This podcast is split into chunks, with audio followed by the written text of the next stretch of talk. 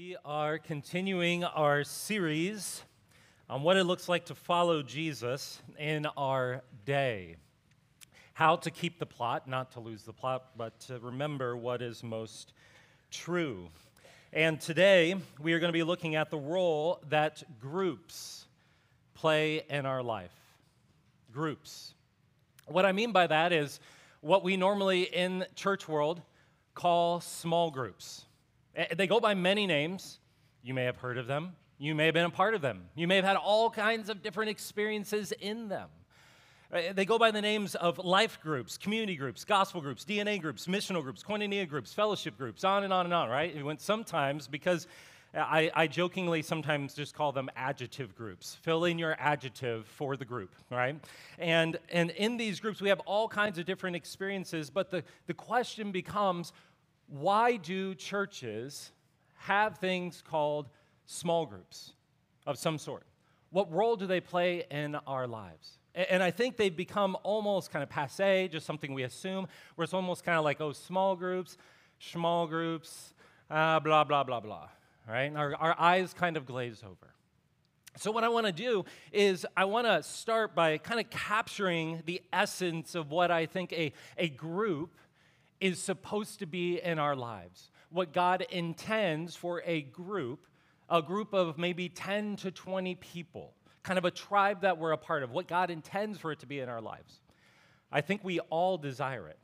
I remember as a kid where I really first realized that I desired to be a part of a group, that I needed a group in my life, was my obsession with Robin Hood and specifically the cartoon. And, and you remember the this is called the, the Merry Band, the, the, the uh, what was it called? The, the Merry Men, Robin Hood and his Merry Men. Were there any Robin Hood lovers out there, right? Y'all are too young for Robin Hood, right? There we go, one, one. I used to walk around with this bow and arrow with suction cups on the end, and I used to follow around and make all the other kids play the, the, the merry men, and we run around and I try to capture flies on walls. Was, I was a weird kid. But I needed, I loved having that group in my life. And then as I got older, I, I love stories like Band of Brothers and kind of what this group was in one another's life as they, they fought in battles together. And then for some of you, it may be being kind of captivated by things like Lord of the Rings and the fellowship of the ring. Uh, these groups capture something. And, and I remember as I got older, though, I realized something about all these groups. I realized none of them were living a lifestyle that I wanted to live. I realized they were all in danger constantly, right? They were, they were all on the run. They were all living out foraging in the wilderness and hungry all the time. Uh, but yet there was something that they had together as a group, something that I knew deep in my soul that I longed for. Why? Because they reinforced to one another what is most true. They reinforce to one another. There's something bigger than just living for the comforts of this world, of just going through the motions. And, and they had that thing in common. That thing united them, whether it was a mission or some virtue or something they stood for. They had that in common. They remembered and reinforced to one another what was most true about the world and who they are. They weren't settling for the fictions of the world. They allowed them to face uncertainty, hardship, to, to mourn with one another, to support one another, to celebrate with one another, to, to feast and dance, right? And play their little fiddles around the campfires at night and celebrate. There was a quest that they had. The sense that no matter what life brought, they had the one thing that mattered, thing that was most true. And united them and they reinforced it with one another. See, the reason why we long for a group, the reason why we need a group in our life, a small group of people who know us and we know them, who do life together, who support one another, who walk with one another. We're deeply known. The reason why is it reinforces what is true. See, last week we looked at why do we gather every week? Why do we do this thing we call going to church on Sundays? And we saw that it's so that we would retell this story. We'd be reminded of what is true regularly and be realigned to that.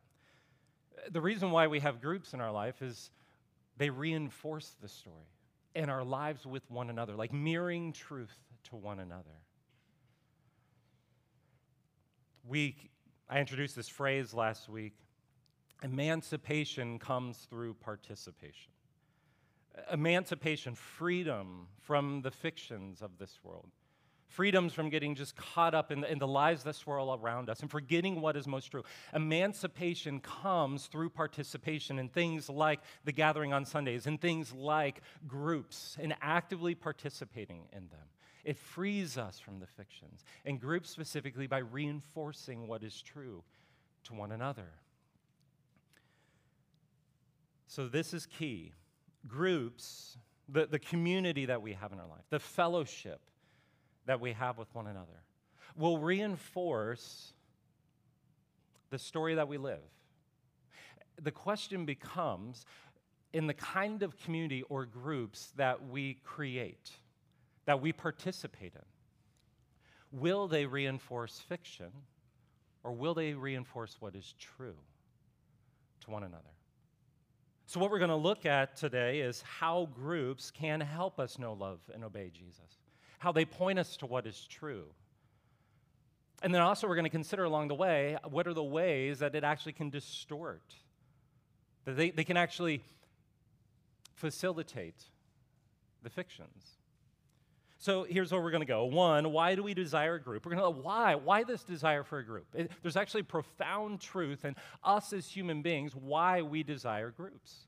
But then, second, how groups can reinforce fictions. So, where do we distort it? Where do we go wrong? And maybe it will make sense for some of us as where groups we've been a part of, especially in Christian community, have fallen short or even reinforced unhealthy attitudes, patterns. And then, third, how groups reinforce what is true. And, and what we're going to look at there is how we do groups here to, to, as a way to reinforce what is true in our lives with one another. So let's pray and then we'll dive in. Heavenly Father, we thank you for uh, this gift that you've given us of, of groups, of community with one another, of, of life giving, knowing and being known. Say there, there's a time to, to mourn, there's a time to be joyous. And, and Lord, we thank you that you give us. you, you give us shoulders to weep on. You give us arms to embrace us. You, you give us hands to, to provide when we, when we have need or we have lack. Lord, we thank you that you give us friends that, that tear up and jump up and down in celebration when there's breakthrough in our life. Lord, we thank you that you've given us groups in our life that, that mirror to us the truth of who you are and who we are.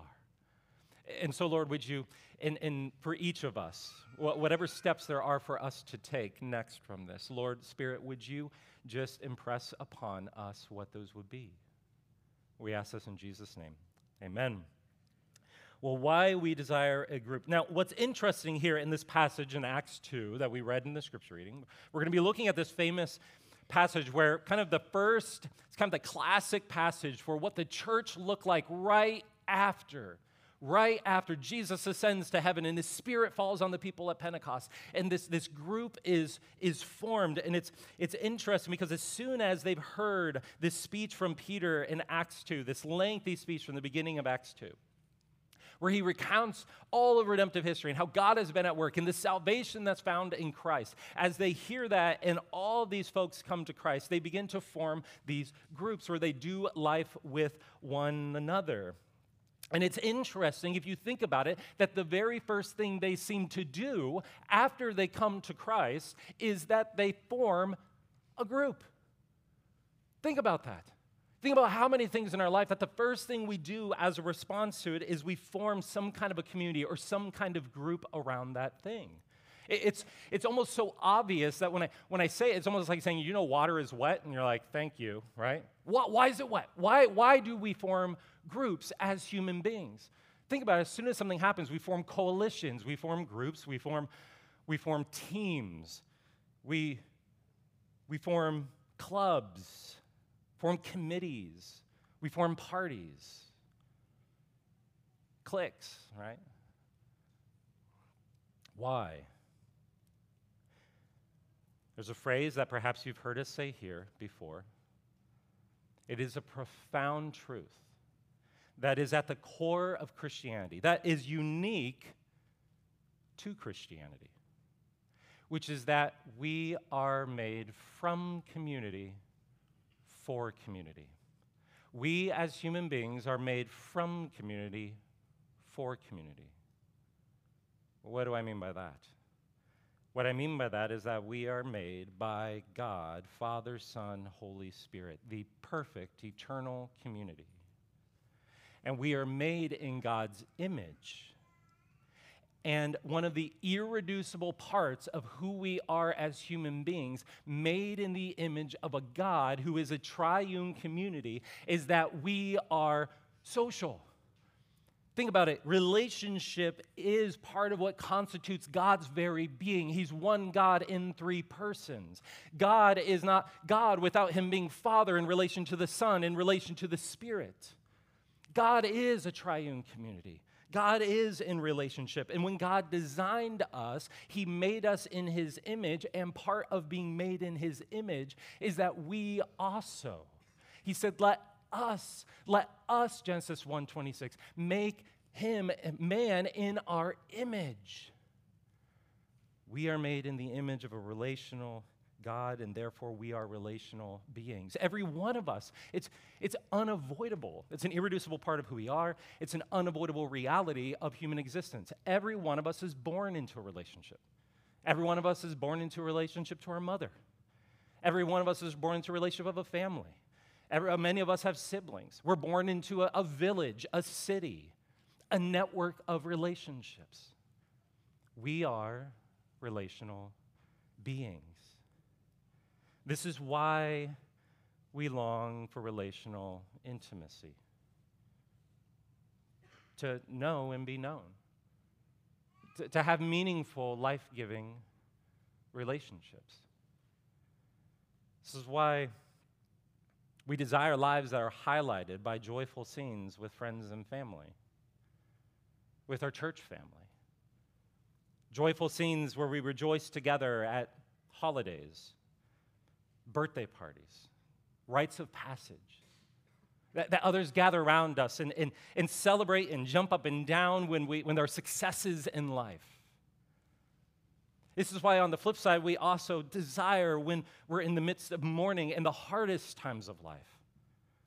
We desire that someone, in some sense, is there to lean on in the midst of trials, that, that there are shoulders there to weep on. Conversely, it's also why isolation, loneliness are, are among some of life's deepest pains. It's why one of the harshest forms of punishment is solitary confinement. Because we are made for relationship. Our, our yearning, in other words, for community, for fellowship, for a group, is not a bug, it's a feature. Because we're made in the image of a relational God. It's why we love the idea of the merry band, of the group, on a quest because we need it.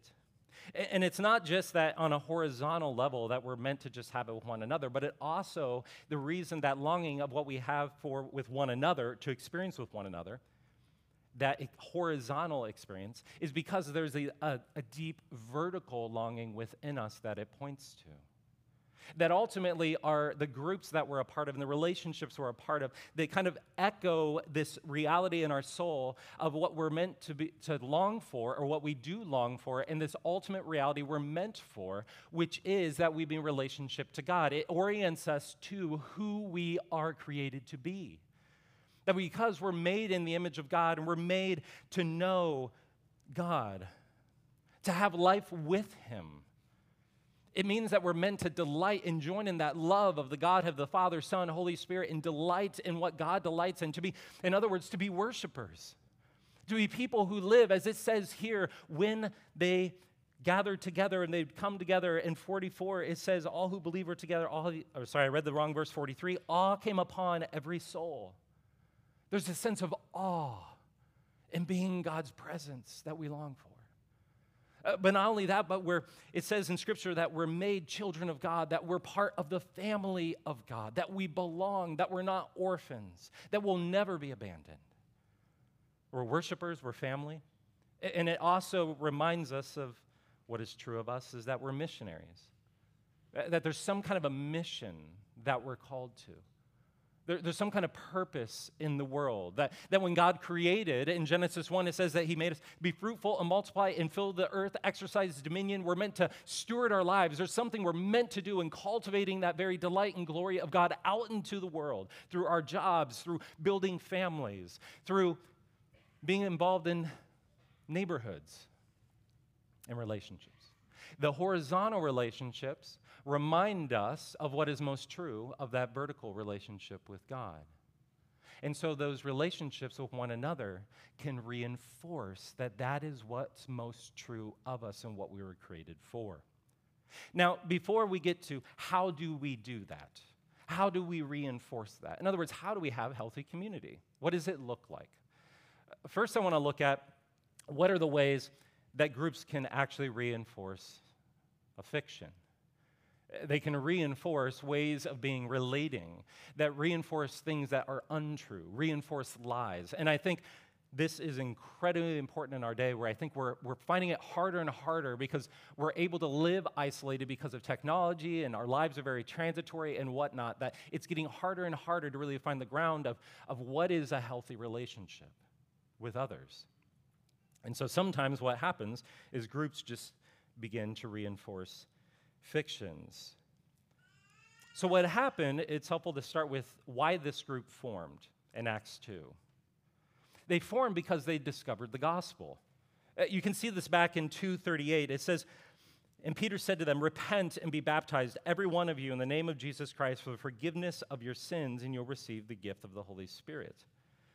So, so what Peter does there is he says, There is something true here. He says, You were meant to be in relationship with God, but that was broken. And God, the gospel is fundamentally a reconciling message that that relationship to the God of the universe has been reconciled. How? Through the truth of what Jesus Christ has done that the Son of God came into this world and took on human flesh, lived an obedient life, and died the death that we deserved in our place so that his righteousness might become our righteousness. We might then also be welcomed back into the presence of God and into relationship with the holy God of the universe. And the only way that can happen, though, is by the grace of God. So you have two things that are coming together there. You have both the truth of who God is as a holy God and the truth of our state that we're sinners. But then also this truth of the grace of God that God has made a way to overcome our sin, to overcome that alienation, that separation from Him, so that we might be in relationship with Him. Uh, there's a pastor, Tim Keller. He said it like this The gospel says you are more flawed and sinful than you knew, but more loved and acceptable or accepted than imagined. It's the message of the gospel. It is true that you are more flawed and sinful than you ever knew, but you can be more loved and accepted than you could ever imagine.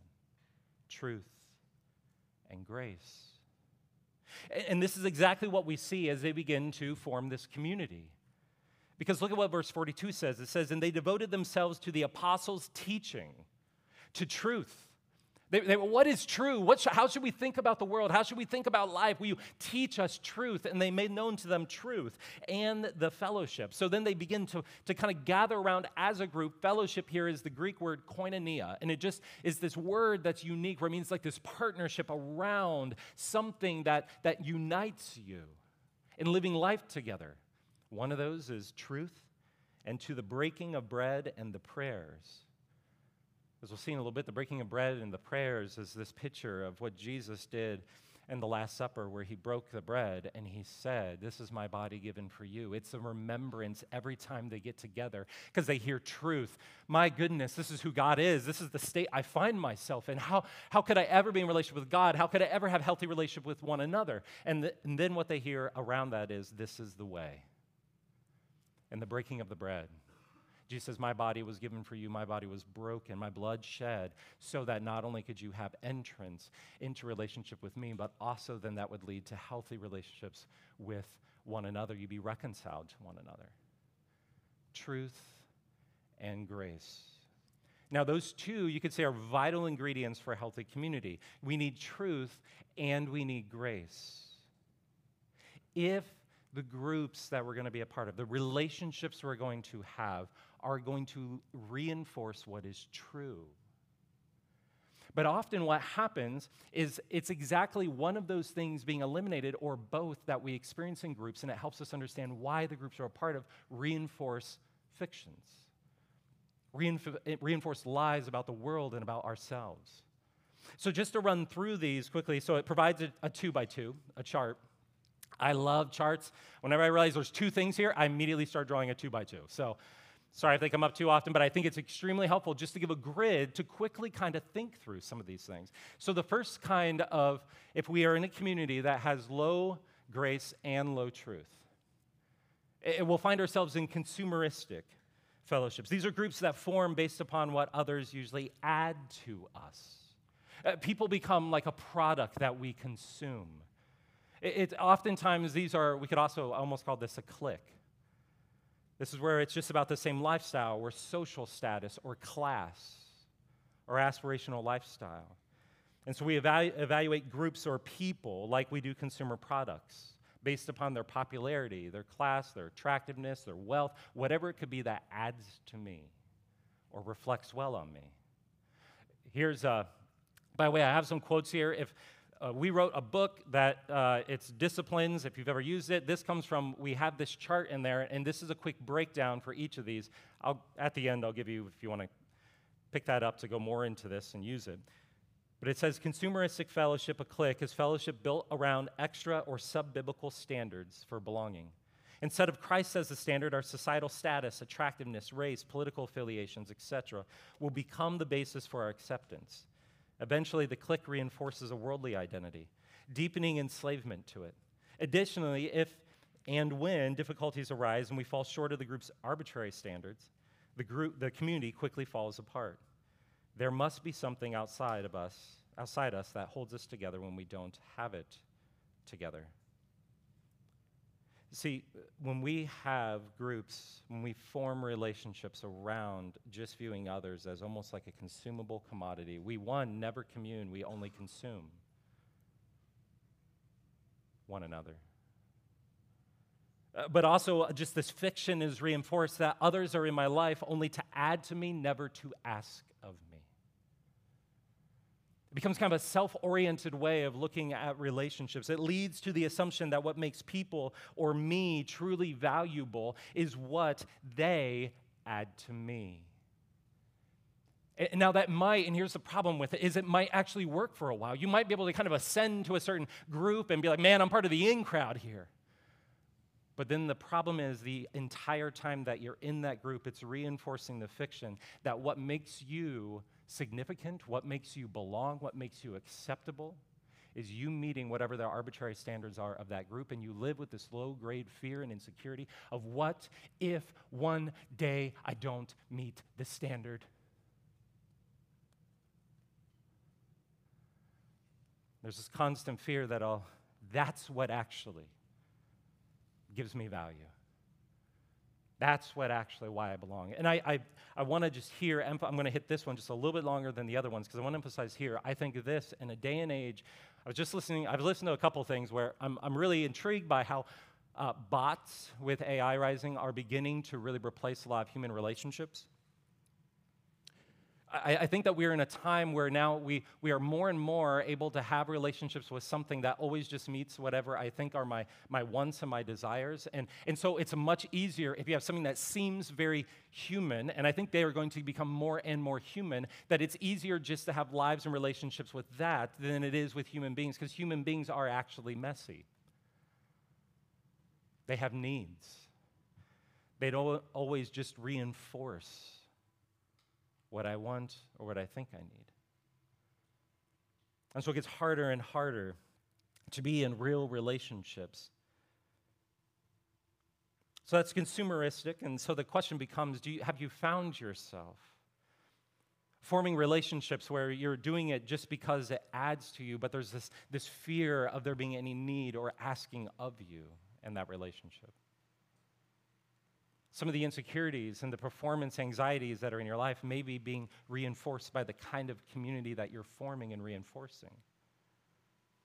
But the next, I'm going to call it cathartic fellowship. What if we then have low truth, but then high grace? So now every, everyone's accepted, everyone can come in, but never say anything true or hard. So, this is when groups where you can be open and vulnerable, but always avoid speaking truth. Although this is how to describe it, although community should be a place where we can be vulnerable, honest, and attempt to help one another through life's struggles, it becomes a problem when we overemphasize the experience of sharing our failures without turning to Christ and pursuing a life of obedience. In short, cathartic fellowship is all grace and acceptance with little or no consideration of or application of truth. This usually results in cathartic release of pent up emotions, which feels good in the moment but leads to little change because none is pursued. Often the mantra is, You are fine where you are. And while this sentiment is well intended, oftentimes we are not fine where we are, and there are consequences for staying there.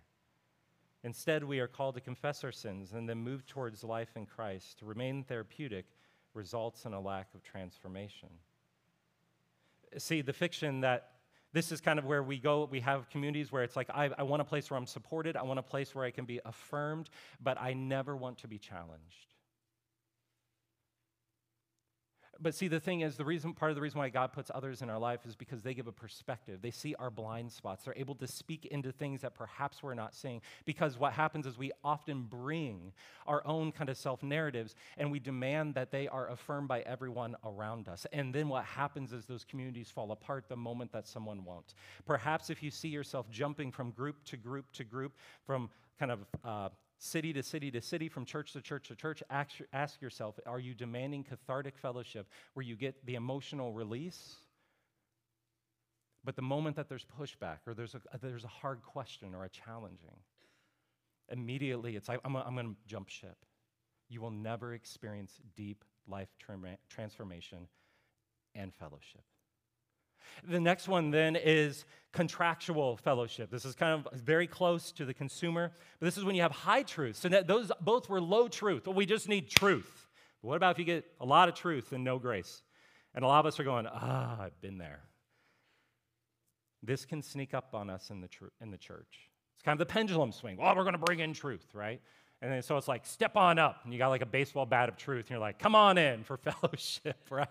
So, contractual, the reason why I call this is it's fellowship where the aspirational value is something like holiness, having right theology, coupled with high moral or moralistic expectations. These groups are all truth, little grace. What is more, these aspirations serve as an implicit contract. This is why I call it contractual. We can be in fellowship so long as you meet the terms and conditions we've agreed to. If you fall short of the terms, the relationship is terminated. The problem is that no one is perfect and we need grace at some point. As a result, most people in this group will fake it till they make it, pretending to have it all together lest they be removed or reduced to a second class citizenship. Often, due to the relational coldness that permeates contractual environments, they will be mere Bible studies. This can even happen with something good, like studying Scripture. Examining Scripture and theology with few relational touch points, kind of Pharisaical. Of course, we should be eager to learn more about Scripture, of course, a thousand times. However, while contractual fellowships are informative, they often fail to be transformative. See, the fiction that's reinforces that others are my life to agree with me never need me. There's no place for admit, admitting weakness. And what happens in these groups over time is we begin to think it's better to fake it, to we make it, or just pretend and there, there becomes this gap in our soul where what's being reinforced around us is that it's all about truth. And if we're honest with ourselves, the truth of us is I am not holy. I'm not meeting all the expectations that God has for me. But when I come into this group, it's we are holy and everyone's pretending like they're holy to one another. And before long, you begin to think, then I guess this just isn't for me.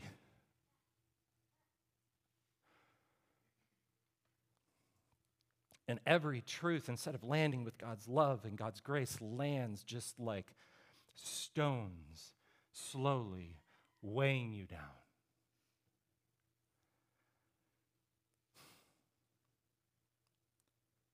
It's important to recognize all three of these distortions provide something we need.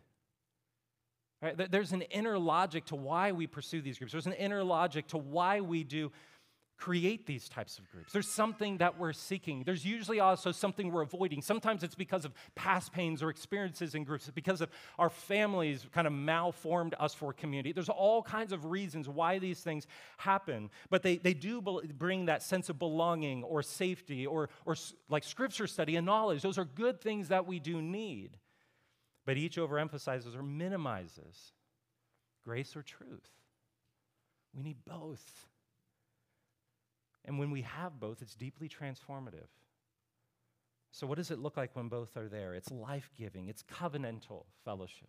Uh, covenantal is this biblical term that means that there is not just a desire for what I want in this relationship, but in fact, I'll, I'll, put the needs of the relationship. Those are above my individual desires. I sublimate my individual wants and desires for the good of the group.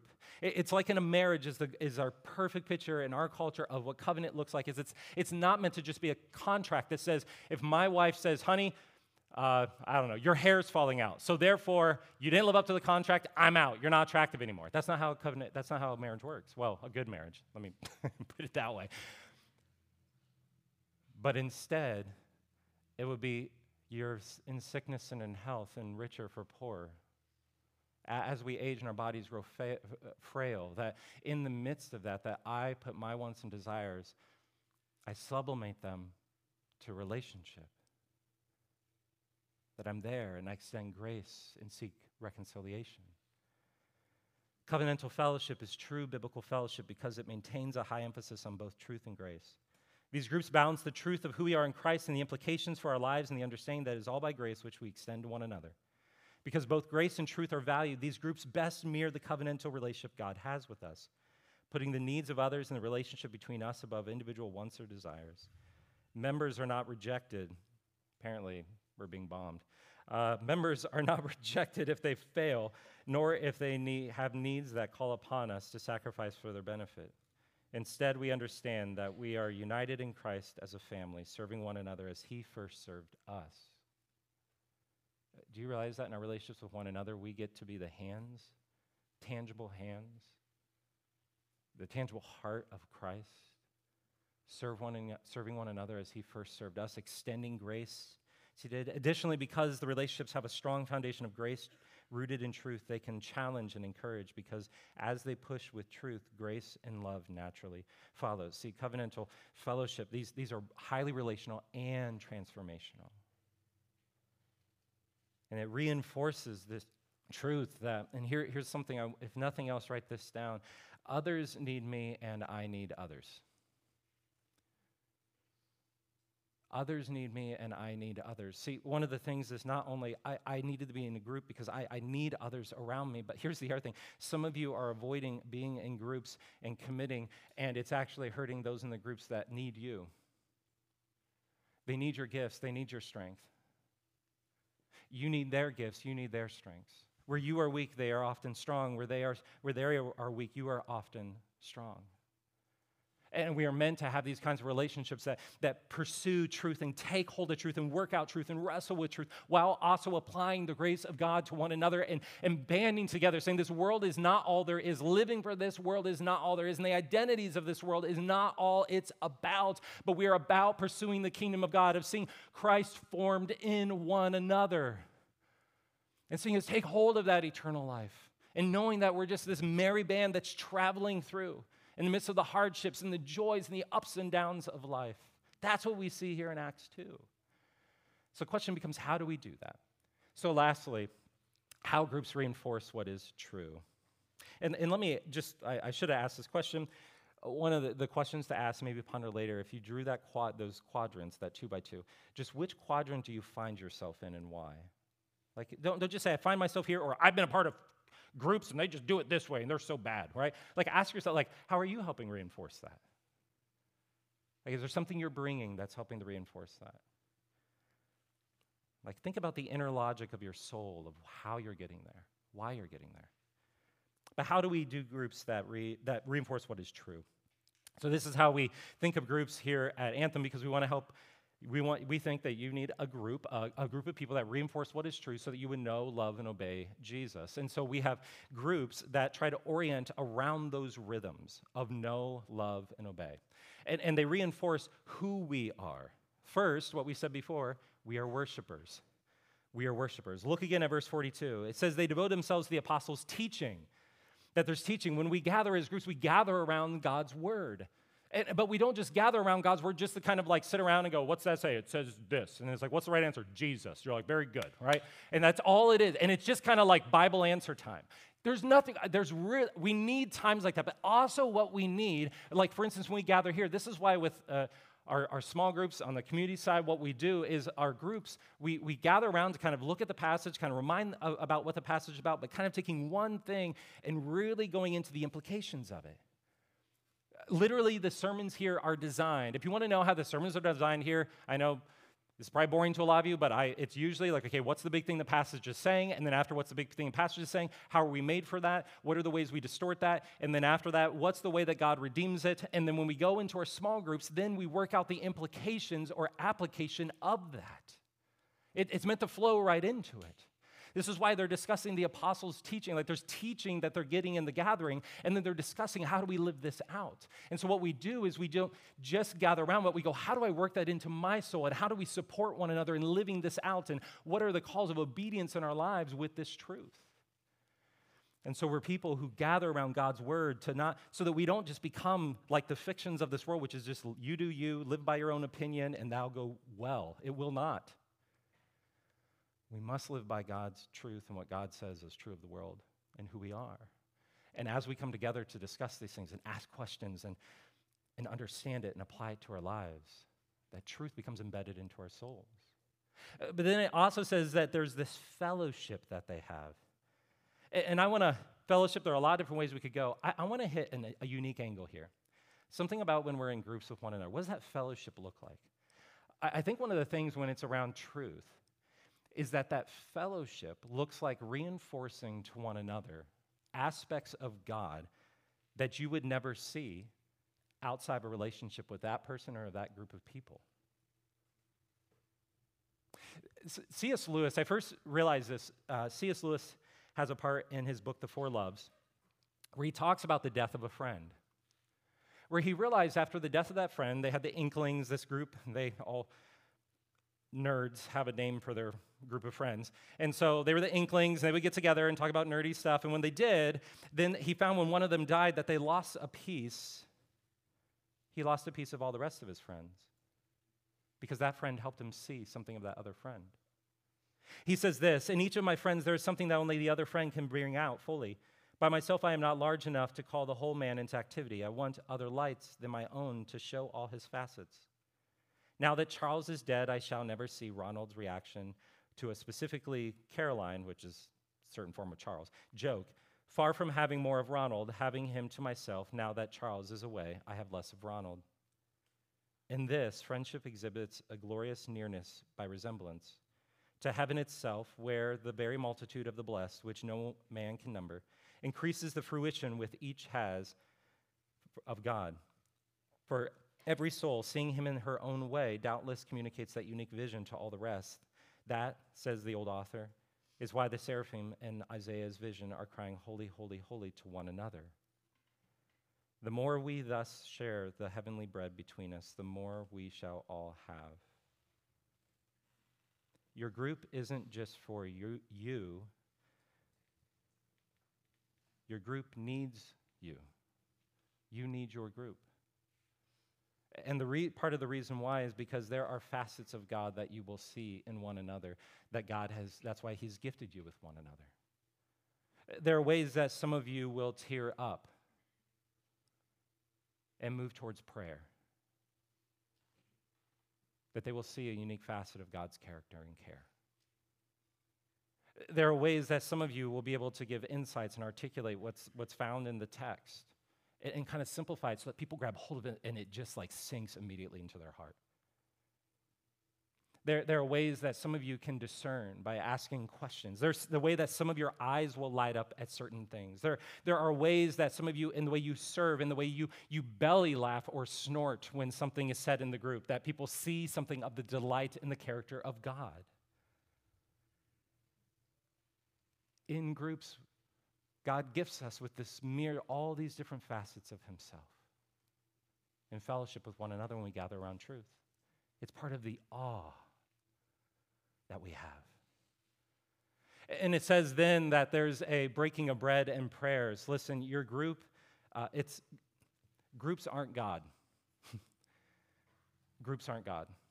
The breaking of bread and prayers, we come around the breaking of bread because Jesus is saying, I'm the one who gives the way. You must come to me. There's a fellowship under our fellowship we need, a fellowship with God.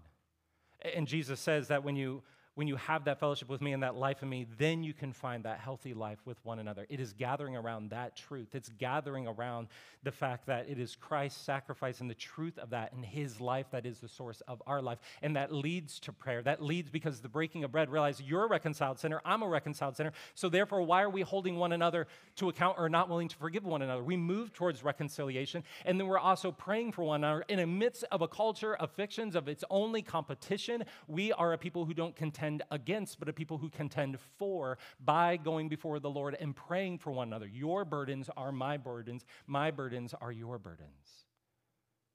And we bring those before the Lord with one another. And there are times when, of course, in our life where we just feel like I can't walk, like I, I can't move forward, where you have others who come around you, who support you and lift you up and walk with you in that truth. The next is that love, that there's this family identity that we have. Verse 44 through 46 And all who believed were together and had all things in common. They were selling their possessions and belongings and distributing the proceeds to all as any had need. And day by day, attending the temple together and breaking bread in their homes, they received their food with generous, glad, and generous hearts. They had all things in common. Open hearts lead to open hands.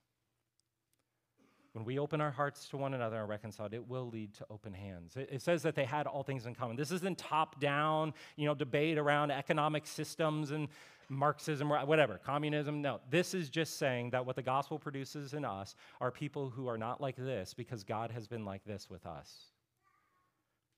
And so it does mean that we're a people who, when others have needs, when they need meals, when they need finances, when they need, when they need to borrow a car, when they, we are open with our stuff because we desire, we see that God is just channeling to them a blessing through me, and I get to be a part of it. Do you have others? Here's the thing are you close enough to know those needs? Are you willing to ask and draw out those needs? Because one of the things that God could be doing in your life through a group and re- reinforcing what is most true is that your stuff is not just your stuff, it's His stuff. And so, are there relationships that you have where you're willing to have that? And it says they, they share meals. One of these ways, too, that's fun is just feast together regularly.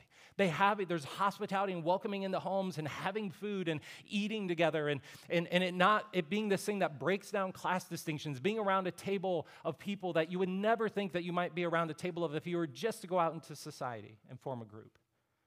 But it's a community of the redeemed of all different backgrounds and ages and and lifestyles.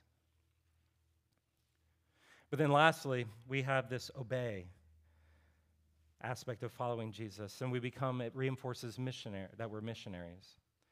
Community. Look at verse 47. Praising God and having favor with all the people, and the Lord added to their number day by day those who were being saved. See, what happens when we experience this is there is a praise in our soul, an experience of what we have in community that overflows. And what happens is all those around you will see a different kind of community. Listen to listen. One of the most powerful witnesses you can have is to actually cultivate healthy, gospel centered, godly, Christ pursuing community whether it's meeting in your home, you're then meeting up in coffee shops. I believe with where everything is going society wide, where everyone is isolated, everyone is lonely, even the Surgeon General is saying it. We, everyone is pining for what does it truly mean to be a human being in relationship to other human beings. And when they see how you relate, they go, There's something there that I'm longing for that I can't find because there's a purpose to what you're doing. There is meaning behind what unites us. All the trite things of this world, they're just kind of pushed to the side for the main thing of Christ. And there's something in their soul when they see it. They say, Why can't I find that anywhere else? In Christian community, they see what it means to be truly human and to be truly human with other truly human beings. Because again, as we saw the first sermon in this series, discipleship in Christ is learning to be truly human. He shows us what we're made for. He leads us there and he does it with one another. And it's such a powerful witness. And one of the things in our groups is we're often praying for those in our, in, in our lives. We're, and then you open up your, your, your dinner table and you have over those coworkers you're praying for with other people in your community, and you just kind of share those relationships. Play ball with them, whatever your thing is. You invite them in, it overflows, and that's why many were being added to the number because they see something and it's magnetic. So, in closing, what are the next steps? What are next steps you could take? Two, quickly. One is make a commitment if you have not made commitment to a group, if, if you're in, in SALT, if you're in the college side, to find a group and commit to being in that group. If you're on community side, and to make a commitment to a group. I'll give instructions during the benediction of how to get connected with a group, but to identify a group and commit to that. You will not find fellowship if you won't commit to a specific people. And, and one of the, the way we have community groups here, and I just explained the rhythms of what we do in those groups regularly. Sometimes we gather around God's word. Sometimes we have meals together. Sometimes it looks like something that's more missionary, and we're like having a block party, inviting people in from our neighborhood or our friends. And we try to balance those out. But is there a group that you're a part of that's chasing after that? Commit to it. And, and one of the things you might be saying right now, hey, I, my calendar is set for the fall. Like, you know, I kind of revamp things come like December, January, going into the new year. Okay, I get it. Like, life, life gets busy, evenings are full, whatnot. We are in the winter. I'm just a little bit of a, uh, uh, insight into where we're going, but I don't want to unpack the whole thing. But in the winter, we are in the community side. We're going to have more like uh, instead of just community groups in the evenings, but D groups, which are smaller groups that are like three, four, five, uh, male and female groups. And we're going to be rolling that out in the winter. Those will largely probably be in the mornings and whatnot. So if you have not been able to find a community group and you're looking for one, and that sounds more like what you'd be looking for, then those will be coming this winter. Just be prepared to make a commitment to be in a group. But with making a commitment, you do have to commit to a frequency of attendance. Listen, deep relationships are not formed through sporadic presence. There, there are a lot of good reasons why sometimes we miss, but again, none of those reasons are good for us. To form deep relationships, there has to be consistency of presence. And so it does mean if you committed to a group, I would say then the next step for you might be to commit to how often the frequency of your attendance or being there in relationship. And it might even be not just, it's just Tuesday night or just Wednesday night, but it might be also trying to do life together in other ways to incorporate those individuals into your life. And then third, I'd say commit to a duration with the group. Don't, don't go to a group, try it out for just like one time and be like, ah, not for me. Like, it's probably going to be awkward. Every time I walk into a room for the first time, I say awkward things. It's always awkward, right? And so it's probably going to be the first, it's going to take a time or two or three. And so commit to a duration as you find a group in order to build that commitment. Now, the, the second part is just to make it healthy. This would be for the groups that exist right now. The, the question would be, and we'll send out something that you, as your group leaders, you, you can decide in your own discretion when to do this with your group, but kind of a workshop where you could walk through and say, how could we be growing more as worshipers? How could we be growing more perhaps as family? How could we be growing as missionaries? And all of us, we could ask in our relationships, are there ways that we're just becoming all kind of head knowledge and we're just studying God's word together? Are there ways that we could le- lean into being more family in some of those rhythms? Or are there ways that we could lean into and do more of what it looks like to be missionaries or to seek others or to just serve together in some way? And so all those kind of round out so it's healthier community. So we'll send out some of that to group leaders, and you can, in your own discretion, because you all each know where your group is at, and you can kind of apply that and go through that with your group. But here's an ending. We are made from community for community, and we need a group to do life with that reinforces what is true. We all do. I need it, you need it. So don't settle for ways of doing relationships that reinforce fictions, but that take hold of both truth and grace. And the question is, what is your next step?